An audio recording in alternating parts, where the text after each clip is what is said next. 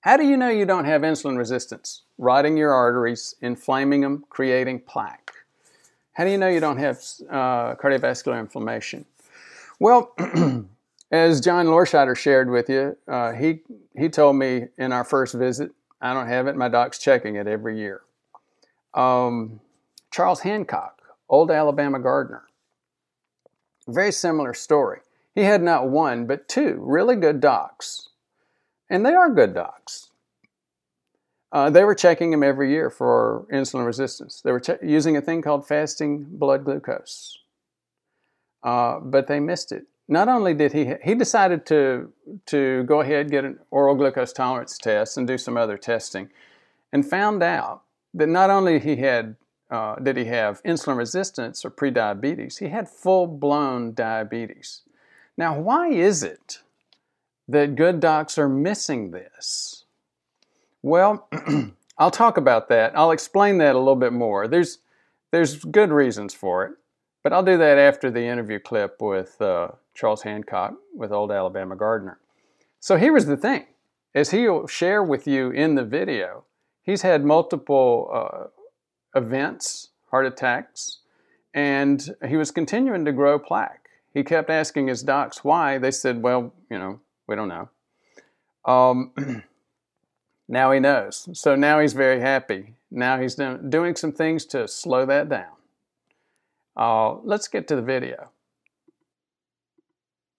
Now, OAG just had some interesting experiences in terms of, uh, you had some interesting experiences in terms of your own health, Charles. Um, can you tell us a little bit about what happened? Well, uh, I, I, had uh, two uh, artery events where the artery was closing and it required a stent to keep it open. I had that happen twice in six months. And so that was very scary, of course. And uh, it, it was a, a huge wake up call for me in that I had to figure out what was causing that and, if possible, change it. Otherwise, I was concerned that I would not survive maybe even the next one. And so uh, I started searching on the internet, and that's how I found your channel. And then through that, I learned that there was a series of tests uh, that I needed to get done. And we can talk about those more in detail if we want to. But um, so I did those tests, and one of them uh, revealed that I was diabetic, which mm-hmm. was a total surprise to me because I I just didn't think that I would ever be diabetic. Yeah, I'm I'm glad you came straight out with that because uh, again, if you if you look back at a lot of your videos, it was clear you were aware of diabetes. You knew it was a big health concern for a lot of people. You also had some of your own heart issues going on, but you didn't think that uh, diabetes could have been contributing to yours. You've got a good doc. Um, he had looked at it and he just really hadn't seen anything using the standards of medicine. Is that right? Oh, that's correct. Yeah, and I got a good family doctor and I got a good cardiologist, uh, but they were never able. Maybe I didn't press the point hard enough with them, but they were never able to tell me why uh, this was happening to me. Yeah. Um, and, and, I should, and I should say not only why it's happening to me, but what specifics do I need to do to at least reduce the risk? Yes.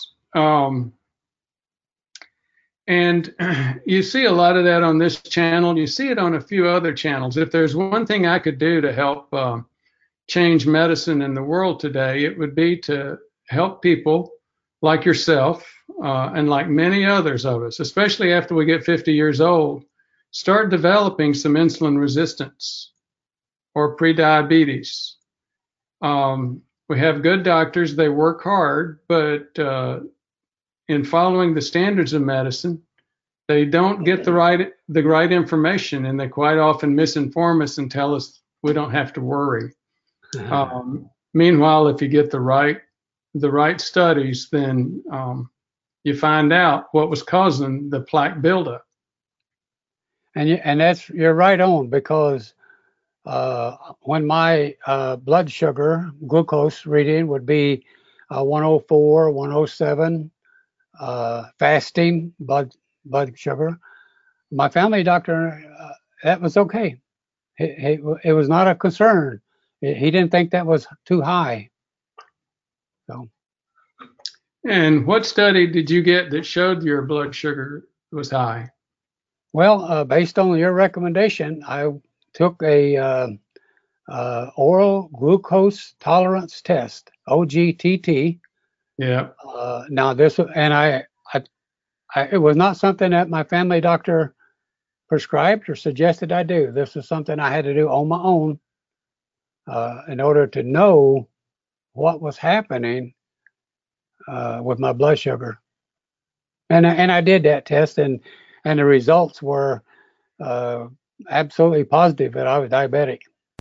Now, why would that happen? Why are good docs missing insulin resistance and even full blown diabetes uh, on a regular basis for disastrous results? Well, there are several reasons. Um, standards change. For example, um, in 1997, the ADA and the federal government said up until that point, the diagnosis of diabetes was a fasting blood sugar of 140 or higher, or that was one of many uh, ways to diagnose diabetes.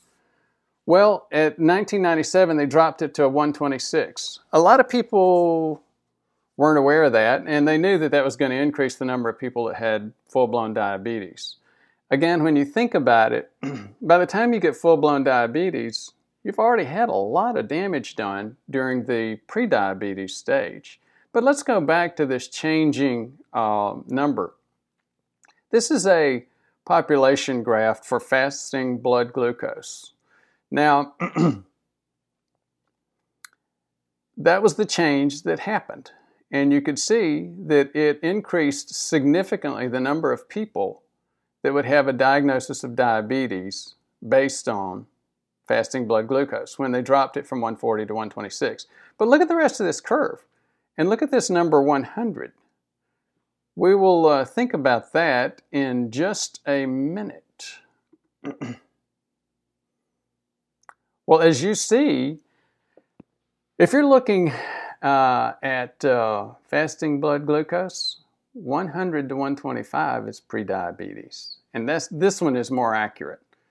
So now think about it. You remember uh, Charles said multiple times, well, my doc kept seeing 104, 105, and he said I was okay.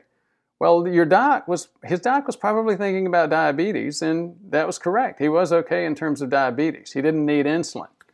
But meanwhile, he was continuing to irritate, burn the uh, intima, and uh, create plaque and cardiovascular inflammation. Now, here's another. So that talks about maybe shifting diagnoses, thinking about diabetes versus prediabetes. It talks about shifting standards, from dropping from one, 140 to one, uh, uh, 124 down to 100. Now, here's another thing it's the different tests. A1C, fasting plasma glucose, and glucose tolerance tests are all very different tests and very different ways of diagnosing diabetes. His docs kept looking at A1C and fasting plasma glucose.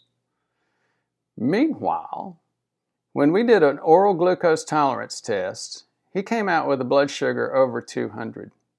So as you can see, A1C, I have no doubt that, the A1Cs were uh, less than 6.5 that his doctors were checking because A1C's uh, inaccurate over 20% of the time. Uh, Anyway, so as you see, there are multiple ways that docs can miss uh, prediabetes and even diabetes. And if it's and if both of those are causing risk for heart attack and stroke, it's no wonder that heart attack, stroke, and dementia are the number one killers and disablers in this country. People are going for decades thinking they're fine. Meanwhile, they're burning their arteries. So if you've made it this far, again, as usual, thank you for your interest. Thank you for listening. For more information, please visit our website at prevmedhealth.com. To learn more, watch our videos on YouTube at Ford Brewer MD MPH. Thank you very much for your interest.